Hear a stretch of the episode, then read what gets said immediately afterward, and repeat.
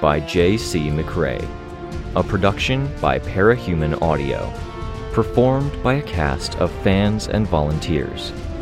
Please visit parahumanaudio.com to learn more. Thank you and enjoy.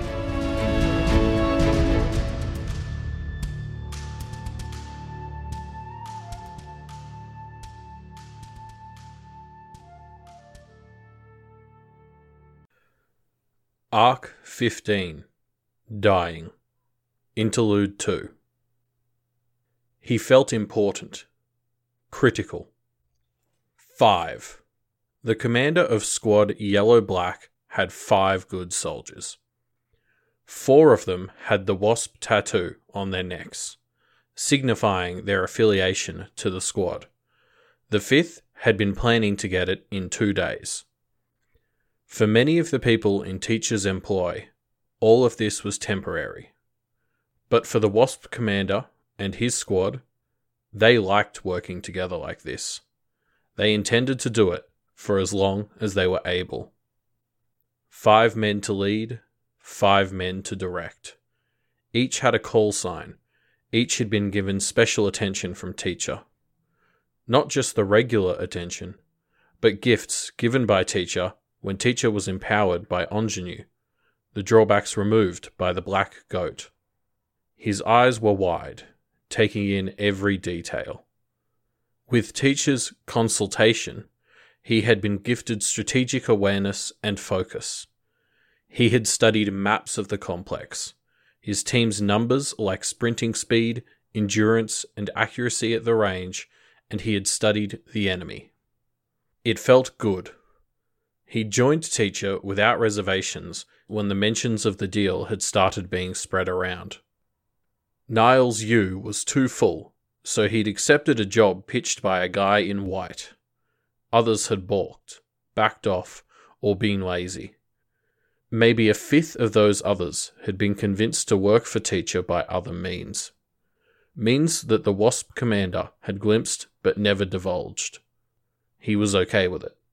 He was okay with it because he got this being important, being excellent at something, getting power, and powerful people following him. Cathound snapped his fingers twice in rapid succession. He held up three fingers, pointed down the hall, and then tapped his ear. Enhanced senses. Normally, teacher granted something like enhanced hearing or enhanced vision Cathound had the whole suite night vision, super hearing, tactile sense, smell, and balance. His shooting numbers were in the 92nd percentile among everyone who had been tested. For Squad Yellow Black, that was poor. Three incoming. Every member of the squad looked at the WASP commander for instructions. Hand signals relayed those instructions more neatly than words could. Three took positions in the hallway, aiming down the length of it. Cathound was one of those three. Drip Feed disappeared into the rooms at one side of the hall. Their martial arts expert with further expertise granted by teacher. Horn carried a heavy shield and a pneumatic punch for knocking holes in walls. He hid in the room at the other side of the hall. The Wasp commander snapped his fingers once, then drew a circle with thumb and finger, bringing it to his eye. He pointed. Let's see who they are. I've studied the files. Shutter tossed a camera down the stairwell at the end of the hall. All five men in the squad looked to the displays mounted at the backs of their guns. The displays tracked ammunition while giving a detailed view of what the cameras mounted on the gun barrels were seeing. Despite intervening concrete, the displays showed the silhouettes of two running women, a young man trailing behind. The Wasp commander pointed his gun, attaching his phone to the back of the weapon and using it as a sight. He saw them ascend the stairs and opened fire at the same time his squad did.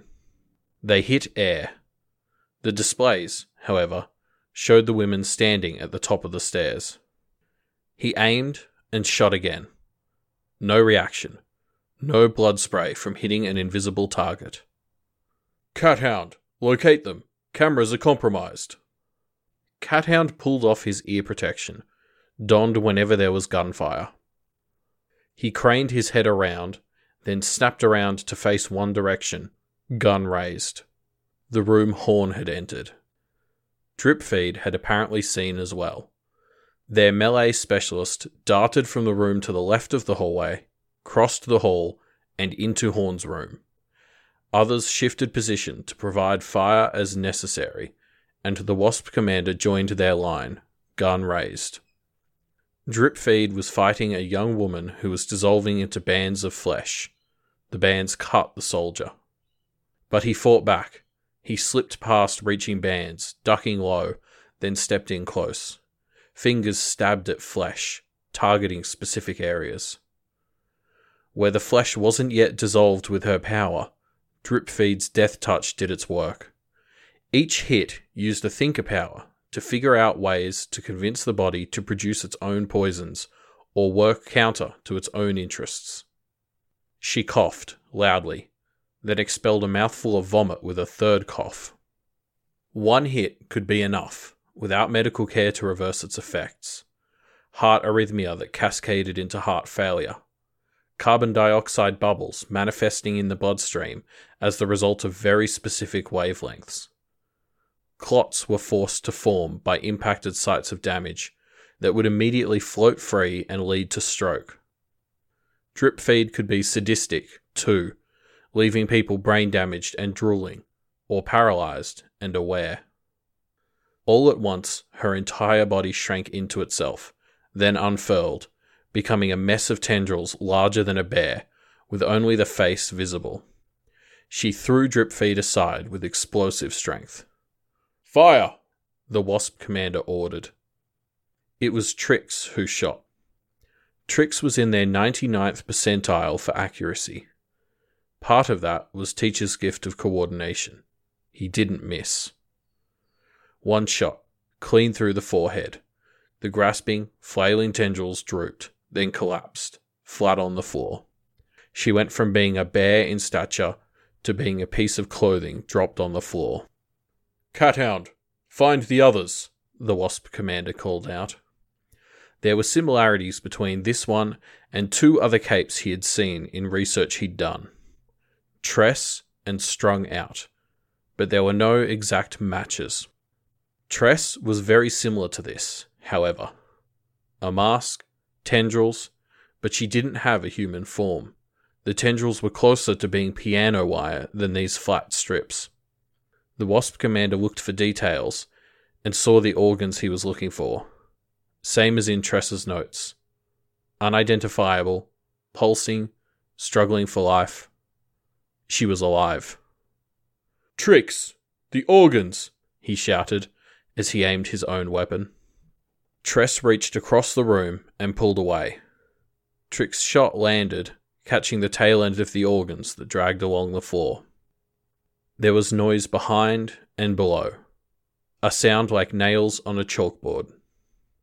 This was Breakthrough. Two female members, one male. That's Swan Song.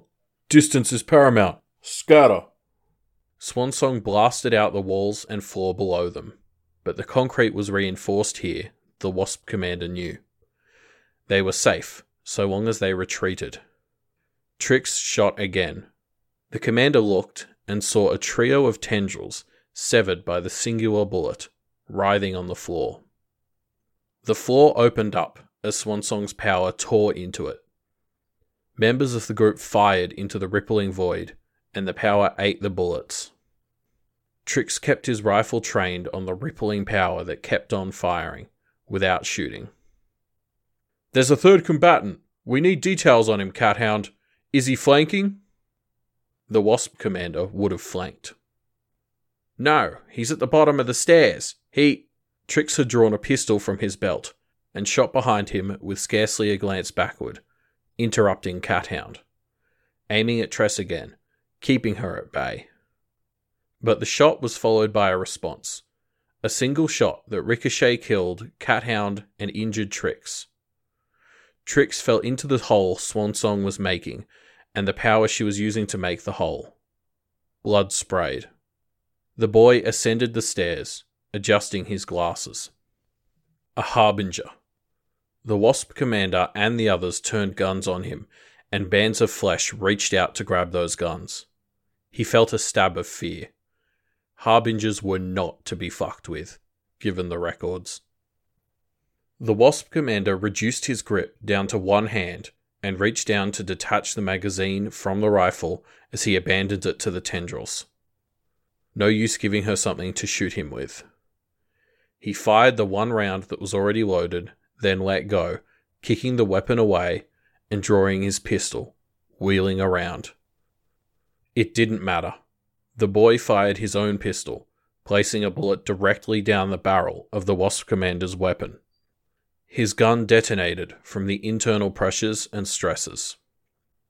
Swansong used her power to leap up, taking advantage of the chaos. The Wasp commander gave an instruction to Drip Feed, who closed into melee with the parahuman. She used her power, which threw off his aim, but he kicked her in the ribs, and it seemed to do a number on her, dropping her to one knee. She used her power again, aiming at the floor beneath his raised foot, and propelled herself backwards into the hole she'd come up from. Dripfeed checked for permission. The Wasp commander gave it. Dripfeed chased. The boy was the real concern. The remaining three guns turned his way. Without the pressure on Tress, however, the tendrils reached across to seize them all by wrists and hands. Shutter gripped one of the bands of flesh in one hand and shredded his palms and fingers. While they were held, the boy walked up, striking each one of them once. The Wasp commander, last of all. Why did you come? Tress asked as the boy advanced. Wait, don't. The boy stepped forward. Two weird, stuttering steps, like he was dancing or fainting, before he lunged forward closing the distance, and struck the Wasp commander. The world spun as the Wasp commander stepped back, found no footing, and fell into the hole. His head cracked hard against concrete, and he felt his special knowledge flee him, his regular thoughts scattering into darkness and brightness, stillness and noise. He tried to lift his arms and legs and found them too heavy. The boy smiled, looking down at him. Why did you come? Tress asked. The Wasp commander struggled to listen. If it came down to him needing to justify the use of extensive medical skills and resources and needing to justify keeping his position, it would help to have information on the enemy to barter with. Are you coming with us? With you, yes. The commander heard footsteps, and with his head unable to move without stunning pain, he had to guess who it was. Drip feed? It was Swansong. All okay? Tress asked. I took his leg. The other fell into my blast, the heroine said, head turning, white eyes showing nothing and staring into nothing. A concerned look crossed her face. Do you have water? No, I drank the last Capricorn gave me. Why? It's not important. Didn't he give you a bottle? I saw you drinking just five minutes ago. Yes, Swansong said. She made a face. She might have blood in her mouth, the Harbinger reported. The Wasp commander saw it wasn't that. A wistful look crossed Swansong's face that the others couldn't see because they weren't looking. No thanks to your recklessness, Swansong said, a note of anger in her voice, her expression hardening. There are more elegant ways to do things, little brother. None of this suited anything. Why had he lost? With his elite soldiers? Why a fucking harbinger? One of the worst potential threats in the list of enemies he'd been briefed on. We'll have to find some other way. We're splitting up soon, right? Your forehead, Swansong said. Tress had approached close enough for the women to see each other. My brain isn't behind my forehead. It's cosmetic. It's really shitty, awful cosmetic, and I have no idea if it will heal. It should, and we have lookout for the little things, Swansong said. She flicked one corner of her eye, causing the smoke there to flare. The Wasp commander closed his eyes, and he found it to be a Herculean effort to get them open again. He considered that he might have blacked out for a second in the process of relaxing his focus.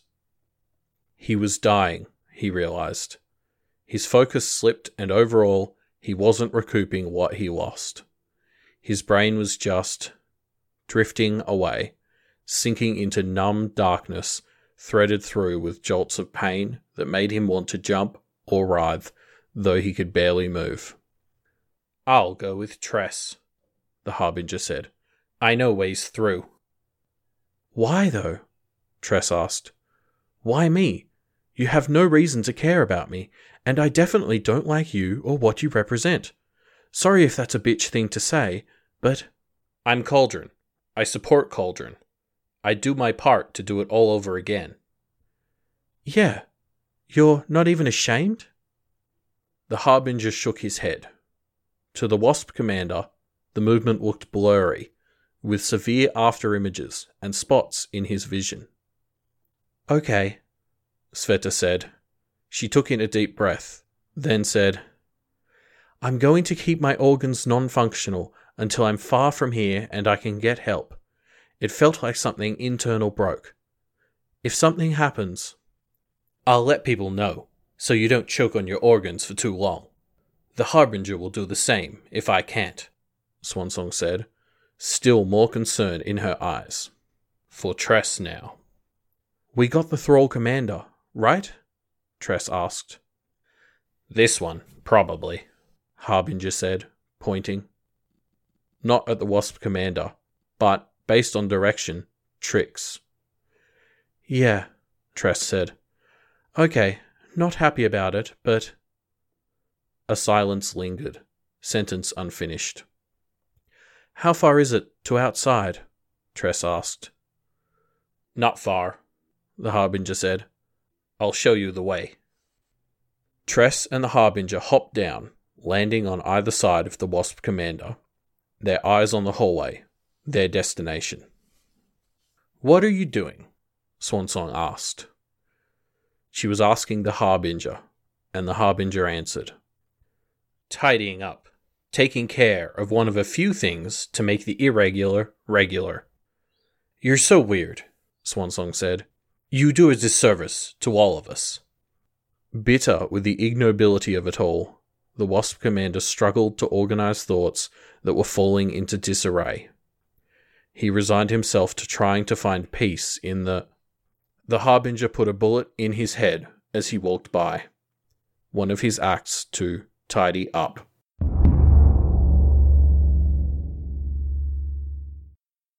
We'll get through this nightmare, Misha said. The echo of his own voice through his headset was distorted. He checked instrument panels and reached past the gulf that was his own brain and into the realm of another kind of thinking. A realm of thought that wasn't his own. If left brain and right brain were two rooms of a house with no clear delineation to separate them, then this was across the street. It wasn't that way for the rest of them not for Saint. It was perhaps because he never trusted it. Or because he'd learned to program at the same time he'd learned to read, and his mind handled things in a different way. He handled everything in a different way. He felt more at home with joysticks in each hand, pedals under each foot, and barely a foot between his face and the screen in front of him as he cut through reality and air, zigzagging through access tunnels and the gaps between sections of the great white edifice. He could feel the systems and the ill health of his craft in the same way that a person who'd driven the same car every day might understand a specific shutter in their vehicle. Not that he'd piloted this angel for long, it simply came naturally. Easily. Like stepping into a new house and finding that it fit you exactly. Everything where it should be. There was no second guessing, No reaching for a switch and missing.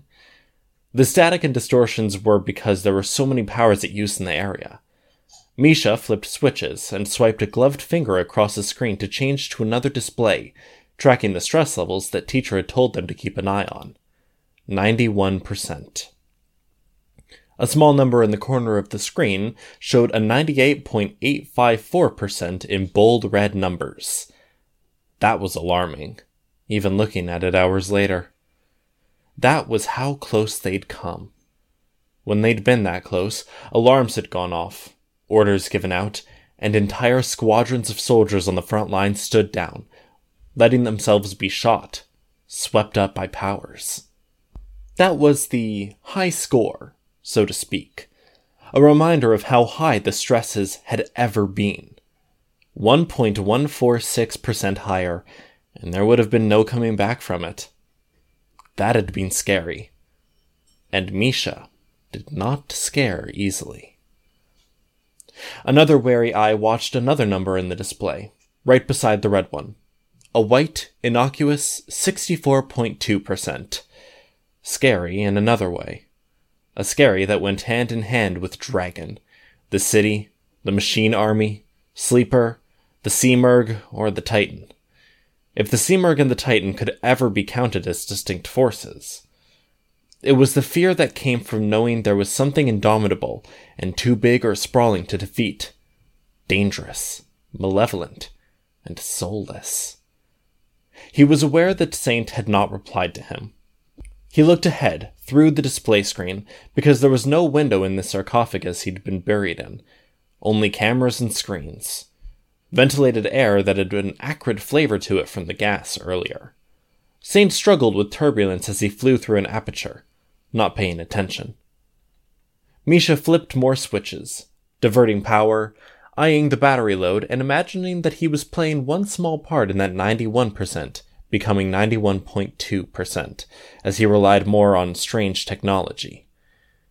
The 64.2% in innocuous, innocent white had become 64.22 when he hadn't been looking.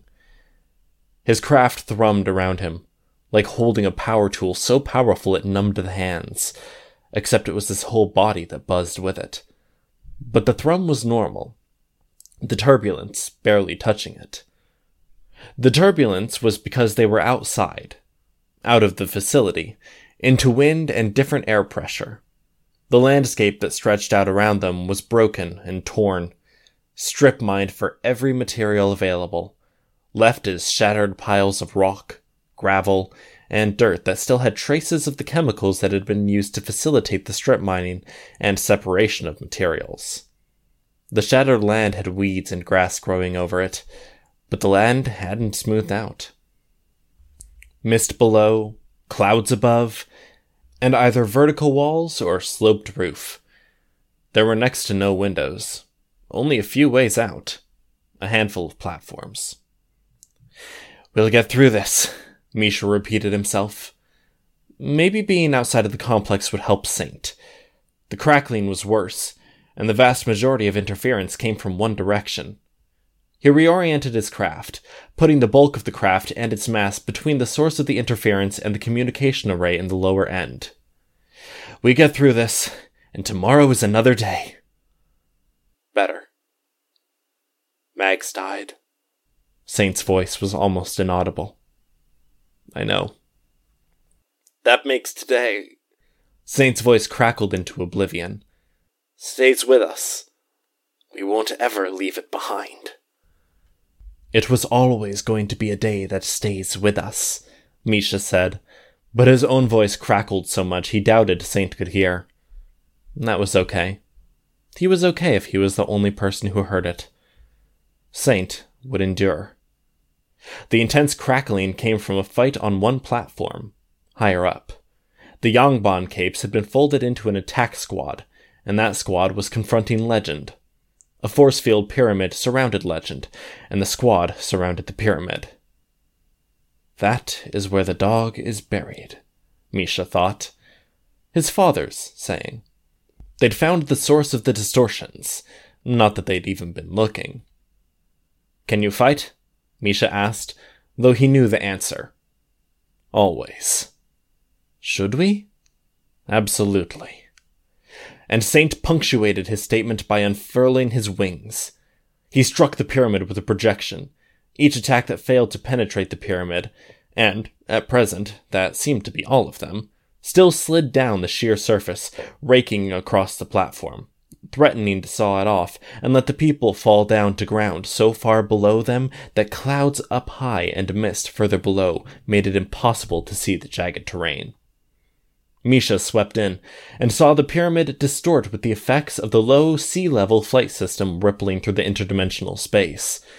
There was a single parahuman behind the barrier, it seemed. Misha focused the camera on the man's face. Strained. Good. He tapped on his screen, adjusting the halo's auto targeting. Map distress, draw up a three dimensional map of wavelength patterns, adjust, adjust. The screen showed what was a heat map of the force field red where it was strongest, blue where it was coldest, weak. He never liked that, because he liked to think of cold as a proof of strength. Cold drink, cold weather, he used all five fingertips to drag the targeting grid over the map, then set up a targeting paradigm. Aim for the blue. As soon as he was close enough, the halo began firing arc beams. The weapon screen to the left of Misha's head was an almost constant in his peripheral vision, lighting up with new icons as new arcs were mounted and released by the halo. His hand remained at the switch for targeting. All targeting the cooler, weaker spots of the force field that rippled so violently when the anti gravity engines were close. The zoomed in view of the parahuman's face on the other side of the pyramid remained on one screen. Their head hung, arms up, and the force field rippled even more aggressively than before, holes appearing here and there where it had been pulled apart. He began working out an addendum to his targeting paradigm, aiming for the people visible through the holes. He the craft shuddered. Lights going out, monitors switching to red. Heat levels rising, system damage, system failure. He flipped the switch and got to work, figuring out what had happened. He reset the display and saw lasers everywhere. Saint's Victory 1 had its wings extended, shielding Misha and the Yangban supported squad from the worst of it. Misha had known he was risking an all out attack from Legend while his targeting was diverted, but he'd assumed it was a risk that he would see coming. The force field pyramid would go down, Legend would fire, Misha would throw the switch, and the halo would counter the incoming fire. Except the pyramid was up, and the lasers were omnipresent. All silver beams with light blue nimbuses around them. Misha zoomed in. The pyramid was just that a shape that extended up and over in a pyramid shape that was breaking down a little under the Isaiah's assault. Legend stood surrounded by teammates, hand extended down. A hole burned down through the platform, and the lasers projected down, turned at sharp angles, and struck the attackers. Misha's Isaiah and Saint's Victory 1. Teacher's soldiers glowed white where hit, as if they were metal and not flesh. That would be one of the powers, then. The one at the front reached out to slap a laser aside, creating distortions in the air that forced the rays backwards, towards the bubble, or up into the atmosphere. But that didn't do anything for Misha, and the lasers were reaching around the wing to rake the Isaiah.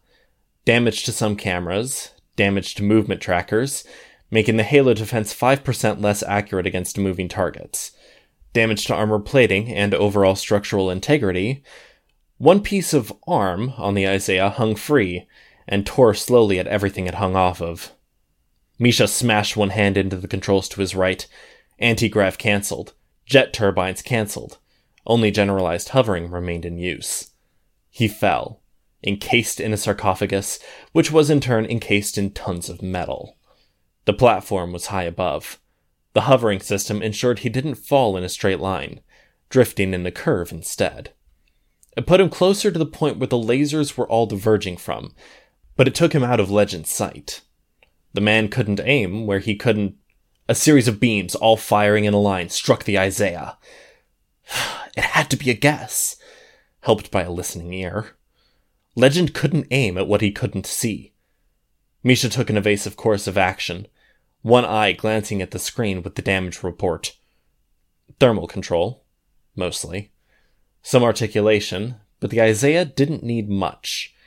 It wasn't what he would have fired at had he been the one aiming the shot. No more chance shots came as he regained control, boosted up anti-grav, and started up the jet turbines. As had become habit, he glanced at the screen. 89.361% stress. Ah, if that hit the ceiling of 100%, there was no recovery. They would switch to evacuating, and they would pray. The floor? 64.5%. It crept up, little by little, innocuous, innocent. It would go down as they put distance between themselves and this battleground, but every power they used on any Earth would contribute. Once raised, the floor never seemed to go down. The lasers sputtered out, then resumed. The Isaiah's defenses tracked and countered lasers, meeting each with a ray of its own, only for as long as was necessary to keep the Isaiah from being hit. The ones that didn't hit were currently cutting through the Victory One's projected wings and slicing into the exterior wall of the facility like knives into butter. Sharp. Misha typed out a new targeting command, oriented the Isaiah, and steered it almost directly below the hole. Amusing that Legend was firing straight down, but because each laser bent in the air to strike at the opposition, they didn't reach him. Tracking wavelengths, adjusting the frequency, he mapped it out so he saw the lasers in a bold red against a black and white depiction of the environment. He zeroed in. Misha had always liked a game of darts when at the bars. He aimed for the bullseye. The lasers sputtered out. Legend was preparing his next attack, a shift in the type of lasers he was using. Misha shot, firing through that same hole in the platform, a singular, powerful blast. He rose back up, and Legend was there to shoot at him, far more lasers radiating out from the lone hero than the Isaiah could handle. More damage, mostly to tertiary systems. The bait. Vulnerable looking panels, windows, head, arms. The Isaiah didn't need any of those things. Only flight systems, cockpit, and the power cell to the Halo itself. A quick tabulation showed him the damage. The blast from below had caught a few people who'd been near Legend, knocked out the pyramid, and knocked out the cape that had been making it. Teacher's soldiers had attacked, adding to the casualties. Nine down. Forty-two more capes were gathering on the platform, using their powers to defend themselves and one another. Brutes at the front, others with covering fire. Crates that were lashed to the jutting platform were cover for the soldiers against the attack force, which now fought desperately. Teacher's face appeared on one of the screens. Saint. Teacher's voice came through more clearly than Saint's communication had. The message wasn't aimed at Misha. What is it? I see you joined the fight against Legend. We were finding a spot outside your projected danger zone to stop for repairs, and we came across this fight. Is it a problem? I need you to leave. You're going to win if you keep this up. And? And I'd rather have Legend in a stalemate. Why? Hmm. It's not like you to ask why, Saint. Misha adjusted the laser's defenses, focusing on letting the lasers through in places the Isaiah could afford to take damage, and let him block damage to other areas. Saint spoke, voice crackling out of sync with the onslaught of lasers, and the powers being used by the Yangban supported squad, and Legends remaining 40 capes. You gave me free will, all necessary knowledge to fly these things, and use the AI's tech without drawbacks, so I could ask these questions. Why? Because I want him.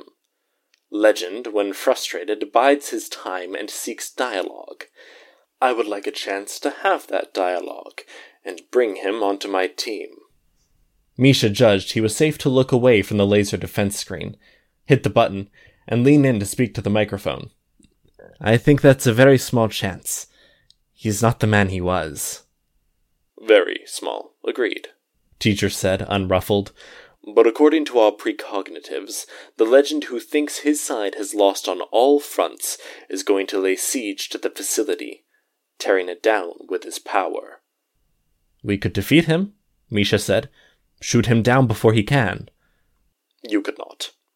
He is much harder to take out of action than many think. We'll go, Saint said. I believe you. What do we do once we've repaired?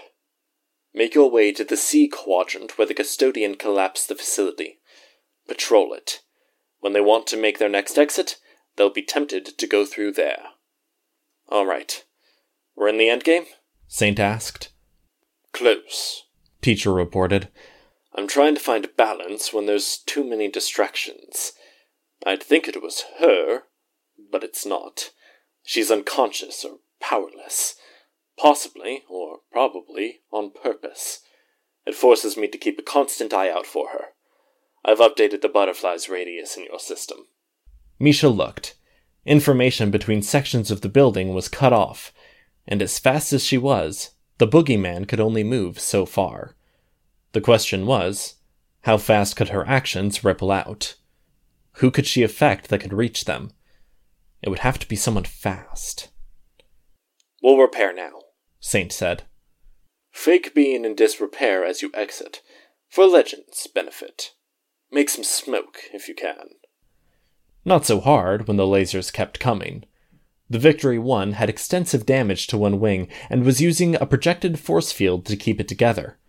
It rose up into the air, swayed off course, and then detonated, a rolling explosion pouring out of an already damaged lower section. Tertiary power core explosion. Was that on purpose? Misha asked. Yes. Rash of me, Saint said. That did more damage than I had anticipated. Saint wasn't usually one to admit weakness or fault. Mags's death was really getting to the man, Misha was sure. Being reckless, misjudging, and then regretting it so openly after? Misha still wanted to say something. Can you fly without a problem? Misha asked. I can fly. Misha adjusted the systems for hovering and antigrav, breaking up the array. Desync. Pulling on each different power grid, then assigning 70% to one grid, 50% to another. Flying at 70% to his left side and 50% to his right, it made the Isaiah list. That would be his pretend retreat act for Legend. He blocked two incoming projectiles and one blast from Legend, and escorted the Victory 1 up and away from the fight, into an area where the clouds traced the exterior walls of the facility. The platform had a garden at the end, railings around the edges. He checked reference materials and the map of the facility. This upper floor had been where the original staff of Cauldron had entered people of importance. It had been a place reserved for people like Dr. Mother to retreat to in an eventuality where they couldn't travel elsewhere due to external threats. She had apparently come here quite often in the early days. The craft settled down, avoiding too much damage to trees, hedges, and flowers. Perhaps, Misha thought, as he flipped switches and depressurized his sarcophagus, donning a mask because the air was thinner up here, he could get through today, and mourn Mags in his own way. Retreat to a place like this. He looked at the numbers 88.11% current stress. It was dropping. Dropping because people were dying, getting injured, or stopping to rest. The floor rested at 64.6%. The Isaiah opened up the sarcophagus, raising up as the upper body folded away from the lower body. The tiny cockpit that had encased him now formed a kind of platform that sat above the rest. Monitors ringed him, each showing diagnostics on different systems. Saint was doing the same. How is your ventilation? Saint asked. His face and arms were heavily tattooed with crosses, glossy with sweat. It's fine. No problem since we cleared the vents. I need to patch up heating, quick weld some armor. I want to load in a power core at 100% and transfer power between the two cores I have at 30 something percent. Get one up to 60. Let's talk shop, my brother, Misha thought. Save the feelings for tomorrow. Do you need anything from me? Saint asked. Victory One's hand to hold things. Conversation. You're not usually one to talk much, Saint said. For your sake, not mine. I don't know what to say, Saint said. Then, a moment later, Saint punched something. Metal sang. This fucking paint on my primary camera! Misha was impassive, unflinching. Fuck! Saint punched the terminal again. His knuckles were bloodied. They had to kill fucking Mags. I promised her everything would be okay. Aren't you upset? Saint asked, his voice a roar. Then, at a normal speaking volume, unsure, he asked, You liked her, didn't you? I did. She was a friend and ally, good company, a person with a lot of talent and more heart. But you're not upset? Saint asked, sounding offended now, zigzagging across the emotional spectrum. Misha was unsure what to say. They'd taken so many lives today. The lives of well intentioned but misguided people, and he'd felt anxious. It was a bad word for something that important, but he did believe in souls, and he did believe that no soul could extinguish a life without being intrinsically injured. And they'd taken so many lives today. So many. Yet, he couldn't tell Saint that Mag's dying was a relief, a balancing of the scales. I'll be upset tomorrow, he said. Saint nodded. There was something calming about caring for the machines. Problems that could be identified and fixed. Other things, like the death of Mags, or the looming shadow that was Teacher, less easy. Not calming at all. The last cable I need for power transfer between batteries got shredded. Can I get your spare? Misha asked. Saint roused, as if from deep thought. He nodded slid down a ladder, and opened an internal hatch. The cable was threaded neatly. He tossed it from the seat atop the Victory One down to Misha, and Misha caught it. It took a minute to hook up. When Misha turned around, he found Saint staring off into space again. She would have liked this garden, Misha said. Saint turned to look. There was a sound like a wet towel being dropped on the floor. Misha and Saint both turned to look. Bands of flesh reached up and out, gripping Saint. His hands and upper face were lacerated by hidden blades as he fought to get back and free. Other tendrils searched him. Saint! Misha cried out, but words were of no use here. There was another, a boy running across the hundred foot long balcony garden, slingshot in hand. A harbinger. Misha slapped the switch to turn on the halo. The slingshot released its stone, and the stone was disintegrated by the counterattack. Misha quickly activated the rest of the systems. Dangerous to do when Saint wasn't in the cockpit. He kicked the systems into action, another full handed strike to one control panel, just to push as many buttons as possible and kickstart things. The hatch began to close up, the sarcophagus sinking into the angel's chest as the angel rose up into the air turbines uncharacteristically loud. He saw the flare of the beam, then heard the impact of the slingshot stone, striking something overhead. There was no ricochet. He could see no damage except that the sarcophagus had failed to close, the two doors jamming together. The Harbinger had still managed something.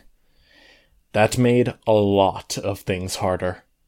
Without a pressurized cockpit, he couldn't use the machine's full capabilities. Them arriving at an isolated location where they were doing repairs? This had to be Contessa. The only answer to Contessa was distance, escape, running the fuck away. That apparently extended to the pawns of the woman. At the same time, however, he could see Saint struggling, fighting someone he couldn't punch or kick, the man bled from a dozen wounds. Misha adjusted settings. he had to reserve some of the Halo's power for any more of those slingshot stones, and that limited his offense. Potentially, he had to exclude Saint himself, control over the power so he wouldn't fry the Victory One's cockpit, which was, ironically, more difficult and required more power for the control systems than the full strength laser would alone. He typed madly, aware his longtime friend was losing the fight. Saint fell, or he threw himself back and away from the open cockpit, landing on the platform twenty feet below. It did not look like an easy landing, even with the grass and soil of the garden beneath him. Misha rose up and out of his seat into his own cockpit, then kicked out violently, kicking the doors open. A part of him worried another slingshot stone would hit him, but the Harbinger only stood there. The doors shut properly on the second try, he was able to tear off his mask and adjust everything to full power, drawing in closer to the open and dormant Victory One. No, not dormant. She'd found a way in without the password. An override? It was closing up, engines firing, everything kicking into motion. He had to adjust the targeting again.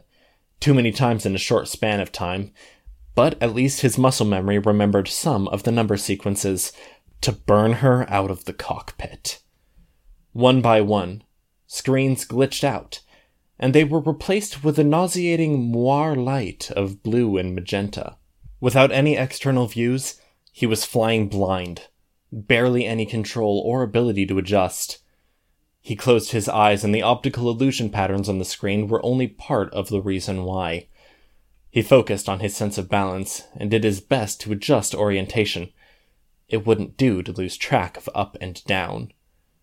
The blue and magenta light pressing against his eyelids went dark, except for a point of light. A single word on screen. Hi. Hello? He growled. This intrusion had to be. How? Everything was supposed to be segregated, air gapped, secured. Had they infiltrated Mag's Michael 3? If they had, he pulled out his phone, searching, praying it wouldn't change colors too. He saw a map of the network, the degrees of intrusion. A back door. Dragon had left it in these ships. She must have used that for this intrusion. Except this? This wasn't Dragon. This was worse. It was either a Tinker subordinate to the AI, which was bad, or it was a subordinate AI itself, which would mean she was breeding. He had a countermeasure. He pulled the catch on the drink holder. Beneath was a button. He hit it.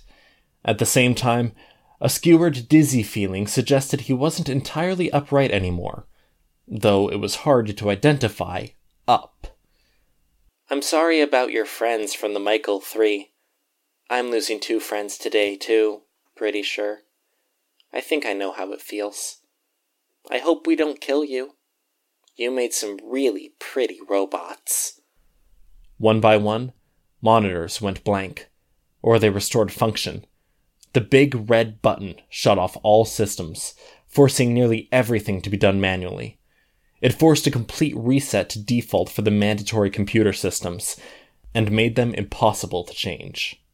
Here and there, a screen flickered as the intruder attempted to seize hold. The damned display was the last thing to revive. He corrected orientation, then tracked what was happening. The victory lifted into the air. Hijacked. It wouldn't cooperate without fingerprints, seat weight, or the right password. Though the override did a lot. The override would also have given the Tinker access to the comms and systems of this craft it would be why the hacker had suddenly lunged into a complete takeover. It would be giving her access to teacher's systems as well. He watched as the Victory One scraped its way along the platform, through a section of the garden, and over the edge. It plummeted. There was no way she could fly it, but. But Saint threw himself over the edge, onto the back of the craft. Misha gave chase. He chased as Saint struggled hand over hand to reach the hatch, the ship periodically whipping around as a wing caught the air. The falling trajectory of the Victory put it in line to crash with the exterior wall of the facility. Below, Legend was in the air, assaulting the Yangban assisted squadron. The shots he used were either too minor to penetrate their protection, that made them glow like metal instead of being burned or cut, or they were too big and too risky, as the squad slapped those shots aside or redirected them into the platform. The group was cut off, and too much damage to the platform would send them all to their doom. It forced him to play defensive. The Victory One crashed into the wall. It tumbled through the air, Saint parting ways from it as he started to freefall. And Misha was given a choice. His friend, who was doing his best to remain horizontal to the ground, to create more drag, or the damaged wing that broke free, careening to the platform. He went after his friend, disabling the halo so he wouldn't shoot Saint out of the air, closed in, and took a heavy blast from Legend. Again, he tried. Again, Legend shot him. To make sure the hero knew the danger, he focused the halo's lasers on the section of the wing that still flew on trajectory to strike the platform, demolishing it. Legend shot the wing, breaking it in half. He shot the next half, only to hit the projected force field. Too casual of a shot. Misha caught Saint as gently as he was able, and held Saint to his chest. He watched as the section of wing plummeted, striking the platform without breaking it. It crashed into the squadron of Yangban, and those that didn't kill outright were bowled over, sent over the edge, which freed what remained of Legend's squad to go on the offensive, to catch, disable, or kill the stragglers who hadn't been hit. And Misha, he had to pilot to avoid Legend's assault as Legend focused beams on targeted areas. The halo protected against some, but there was nothing to distract Legend now. Controls, weapons, the halo itself, flight systems, oxygen, all were surgically burned away. It was all he could do to use the systems to pilot himself toward the place where the platform had met exterior wall, to force a rough landing, using a list of systems that dwindled by the second. The impact was hard for him, and he was in a cushioned seat with a harness. Saint was in the broken arms of the Isaiah. There was no use hiding now. He opened the cockpit. He wanted to check on Saint as well. Legend waited for him hovering above. I surrender, Misha said.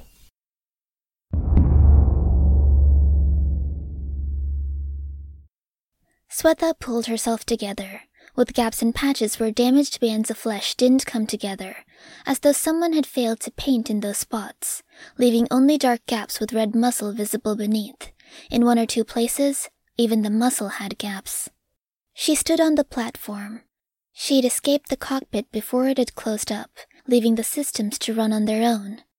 One minute in there had been enough to tell her that she had no chance in hell of piloting it. Her head hung, her organs hurt from being choked into inactivity. Tell me what you're thinking. The voice came from behind her. There was only one other person left on the platform with her. She remained still, frozen, standing in a ruined garden. Why does it matter? she asked. It matters. Everything in order. Things have to be tallied up. I don't believe in order or tallies, she said, staring out over the edge into oblivion. I like art, creativity, ideas, kindness. I know I'm not rational, but rational gave birth to this. She extended a hand and unconsciously dissolved it to indicate the edifice they were beside with bands of flesh. Even dropping her hand to her side, she pointed at the platform and at sections of building that bulged out from the exterior wall. Rational gave birth to everything good, too. Irrationality gave birth to every problem we're dealing with now. I wouldn't go that far, she said.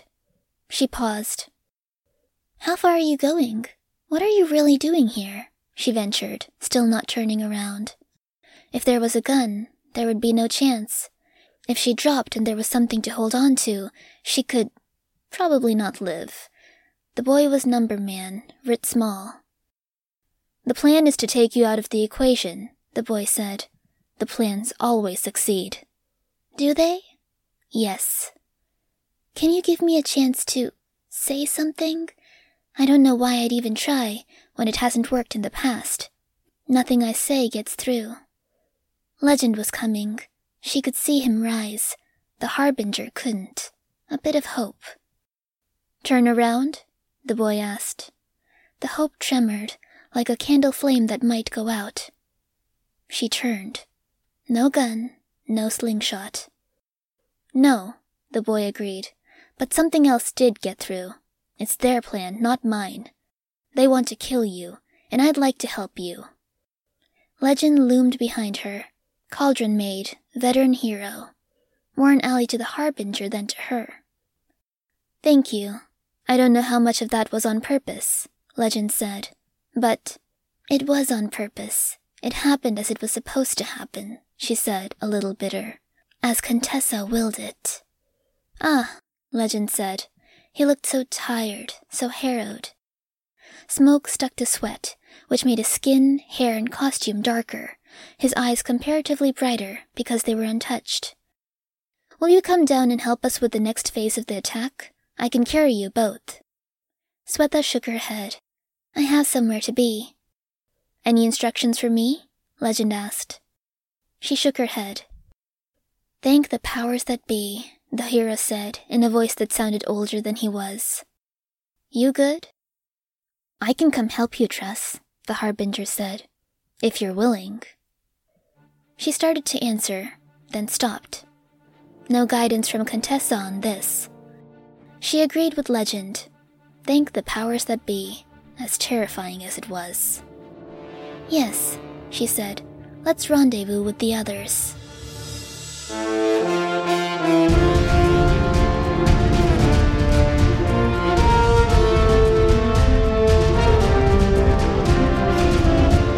This was a production of Ward by Parahuman Audio.